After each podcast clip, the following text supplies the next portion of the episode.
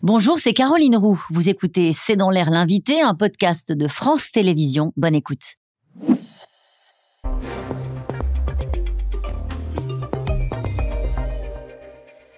Bonsoir à toutes et à tous, c'est dans l'air l'invité. Je reçois ce soir Raphaël Pitti, bonsoir. Bonsoir. Merci d'avoir accepté mon invitation. Vous êtes médecin, anesthésiste, réanimateur. Vous êtes responsable de la formation à l'ONG MEAD. Vous êtes rentré d'Ukraine il y a trois semaines. Vous y repartez le 15 décembre et vous aidez sur place les équipes à faire face. Vous allez nous raconter tout ça dans le détail. Je voudrais qu'on commence, j'allais dire presque par le commencement. Lorsque la guerre a commencé, vous, euh, vous avez raconté dans les témoignages que j'ai pu lire que vous saviez d'ores et déjà à quoi vous attendre parce que vous aviez vu ce que les Russes avaient fait en Syrie.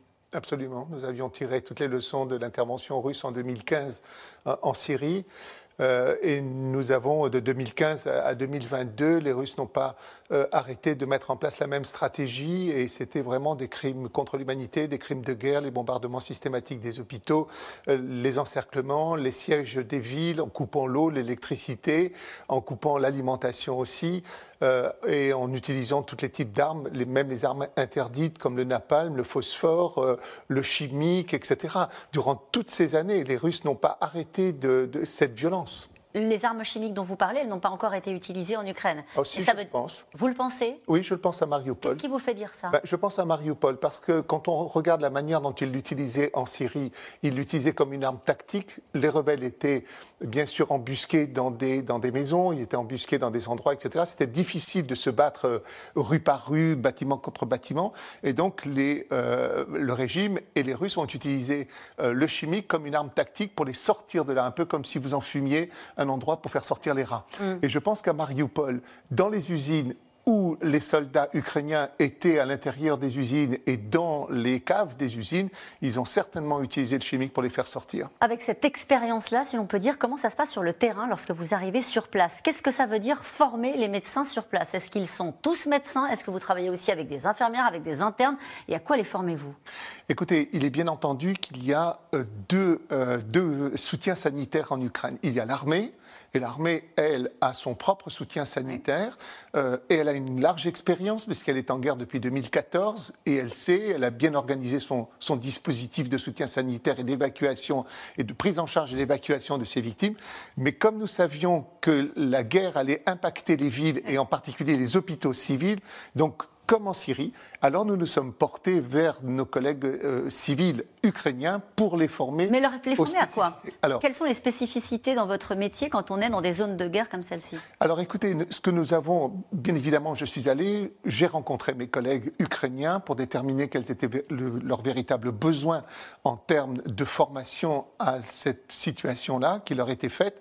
Et donc, euh, il y a d'abord le triage. Dans ces situations d'afflux massif de victimes, vous avez le triage. Pour affiner le triage, pour le rendre euh, euh, très sûr, parce que le triage reste quand même une opération qui, sur le plan éthique, remet en cause toute l'éthique, à savoir entre ceux que vous prenez en charge, de ceux que vous ne prenez pas en charge et de ceux que vous faites attendre, il y avait l'échographie. L'évolution technologique sur les échographes est devenue telle que vous avez un appareil qui pèse 90 grammes et qui mesure 12 cm, et vous utilisez l'écran de votre smartphone. Et donc, nous formons essentiellement pour l'instant à l'utilisation de l'échographe en situation d'afflux massif dans les zones de guerre. Comment est-ce que vous avez été reçu par euh, les médecins sur place? Oh, très bien. D'abord, euh, il faut savoir que je les ai fait venir. Euh, nous avons ouvert un centre de formation. Nous avons réitéré la même expérience qu'en Syrie. Nous avons ouvert à Lviv, c'était le début de la guerre, nous avons ouvert à Lviv un centre de formation aidé par la municipalité de Lviv qui a mis à notre disposition les tâches d'un hôpital. Nous l'avons entièrement rénové. Nous y avons amené notre matériel. Et j'ai fait venir huit médecins ukrainiens à Metz, dans ma ville, où nous les avons formés à être formateurs. D'accord. Et donc nous avions une base, nous avons recruté du personnel ukrainien pour gérer notre centre de formation, pour être coordonnateur et nous avons ce personnel qui est formé à former. Est-ce que vous avez face à vous des gens qui sont un peu démunis? On parle de gens qui ont découvert euh, la guerre, ils sont médecins, ils sont évidemment euh, prêts à des situations de crise, mais ils ont découvert la guerre avec euh, aussi la déstabilisation d'un système de soins. Vous l'avez rappelé, c'est une stratégie des Russes de cibler systématiquement les, équipements sanitaires, donc les hôpitaux. comment est-ce qu'ils le vivent ça quand ils sont sur place, même s'ils sont formés? Qu'est-ce qu'ils vous racontent Écoutez, c'est assez étonnant. Je, trouve véritablement, ils sont très calmes.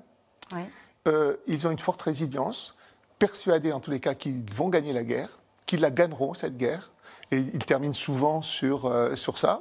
On gagnera, on est ensemble et on gagnera cette guerre. Et euh, je suis allé jusqu'à Kharkiv. Nous avons formé à Kharkiv. Kharkiv est à 32 km de la frontière russe. Et nous avons fait une formation à l'utilisation de l'échographe. Il y a une extraordinaire capacité et une force de résilience qui est, est Est-ce qu'ils sont dans une forme de clandestinité? Euh, Quand on est si près du front, hein, Kharkiv, euh, est-ce qu'aujourd'hui, quand on veut exercer la médecine, on est obligé de se cacher euh, pour pouvoir ne pas être une cible? Alors il est clair que maintenant, dans la guerre moderne, telle qu'elle nous est faite déjà à nous, médecins humanitaires en particulier, il vaut mieux ne pas avoir du tout de signe qui nous fait distinguer euh, du reste des, ah personnes. Alors plus de croix, de croix rouge, plus rien qui nous identifie parce que nous sommes directement des cibles. Et vous le comprenez, parce que ça a un impact psychologique. Si vous tuez les médecins, ou, les soignants, en tous les cas, même les infirmiers, les secouristes, etc., vous avez un impact psychologique sur le combattant lui-même, puisqu'il sait qu'à ce moment-là, s'il est blessé, il ne sera pas pris en charge. Et viser les, et, viser les, les, structures sanitaires dans cette situation-là, ça devient euh, très important sur le plan psychologique pour atteindre la résistance. C'est très difficile, vu d'ici, d'imaginer dans quelles conditions ils exercent encore aujourd'hui la médecine. Les équipes de C'est dans l'air ont suivi le quotidien de personnes qui travaillent dans une, une maternité. C'était il y a quelques semaines à Zaporizhia. On regarde. Presque toutes les nuits, quand les sirènes se mettent à hurler, des bébés naissent dans ce sous-sol. Là, c'est une mini-maternité. C'est ici que les femmes accouchent pendant les bombardements. Et à mesure que les bombardements s'intensifient, Natalia redoute le pire. Il y a environ un mois, les chaînes Telegram russes ont diffusé l'information que des militaires stationnaient dans notre maternité. Et ils l'ont largement diffusée. Et naturellement, nous avons pensé au bombardement de la maternité de Mariupol. Votre réaction à ces images qu'on vient de voir? Oui, je retrouve un peu l'ambiance que j'ai connue, que j'ai vue à Kharkiv, bien évidemment. C'est cette ambiance-là. Ils sont restés très calmes en tous les cas. Ils sont très opérationnels, très calmes, et ils, assument hein, le risque qu'ils peuvent prendre à être dans une structure si proche de la zone de guerre. Mais, dans cette période de guerre-là, les équipements, on, a du mal à imaginer, vous parliez de Kharkiv, dans quelles conditions travaillent ces médecins Ils ont encore des équipements, ils peuvent encore euh, faire des opérations lourdes oui, alors bien sûr, les opérations les plus lourdes ne sont pas faites sur place. Sur place, on fait plutôt de la chirurgie de guerre, c'est-à-dire du damage contrôle. On contrôle les dommages qui amènent à ce que, euh, qui, font que la lésion, euh, elle est soit de type asphyxique, soit elle est de type hémorragique, et elle, elle, impacte le, pronostic vital de ces patients. Donc sur place, dans l'immédiat, on stabilise et on évacue.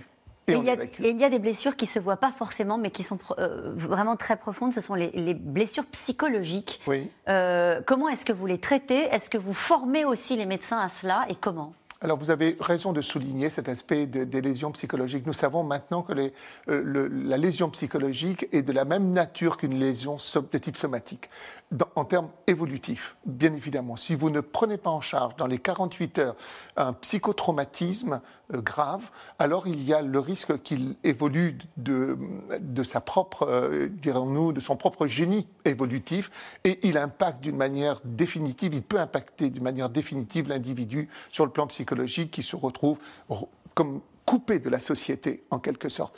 Et donc, il existe aujourd'hui des techniques, recommandées en tous les cas, qui permettent justement de prendre en charge des victimes euh, qui ont un psychotraumatisme dans les 48 premières heures, et c'est en particulier le mouvement rapide oculaire, ce qu'on appelle le MDR, ou le débriefing psychologique. Et nous formons justement à Lviv des psychiatres et des psychologues à former à leur tour leurs collègues à cette prise en charge du psychotraumatisme en urgence. Vous allez retourner euh, en Ukraine dans, les 15 prochains jours. Qu'est-ce que vous craignez euh, au fond de cette guerre? On a déjà vu beaucoup d'atrocités avec cette guerre du froid euh, lancée par Vladimir Poutine qui donc fait en sorte que dans certaines villes d'Ukraine, il n'y a plus de chauffage, il n'y a plus d'électricité, il fait des températures bien en dessous de zéro. Qu'est-ce que vous craignez?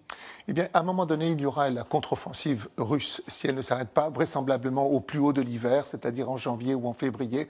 Et on aura une contre-offensive d'une rare violence avec les 300 000 hommes qui sont là et certainement le chimique qui sera utilisé. On a fait comprendre à Poutine que le chimique n'était pas une ligne rouge en Syrie.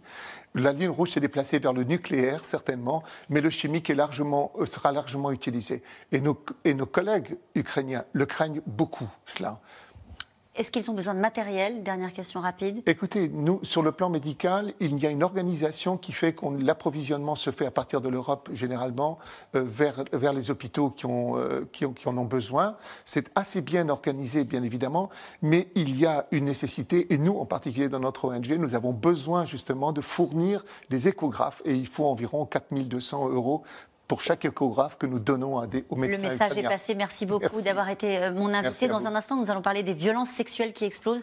On sait que le viol fait partie des armes de guerre et ça fait aussi partie des choses euh, que vous traitez sur le terrain en Ukraine. Merci encore, Raphaël Pitti, d'avoir été euh, l'invité de C'est dans l'air l'invité. À tout de suite. Merci. Bonjour, c'est Caroline Roux. Merci d'avoir écouté C'est dans l'air. Comme vous le savez, vous pouvez désormais écouter l'intégrale, mais aussi l'invité ou vos questions à nos experts. Tous ces podcasts sont disponibles gratuitement sur toutes les plateformes de streaming audio. Et pour le replay vidéo, c'est sur France.tv, bien évidemment. À bientôt.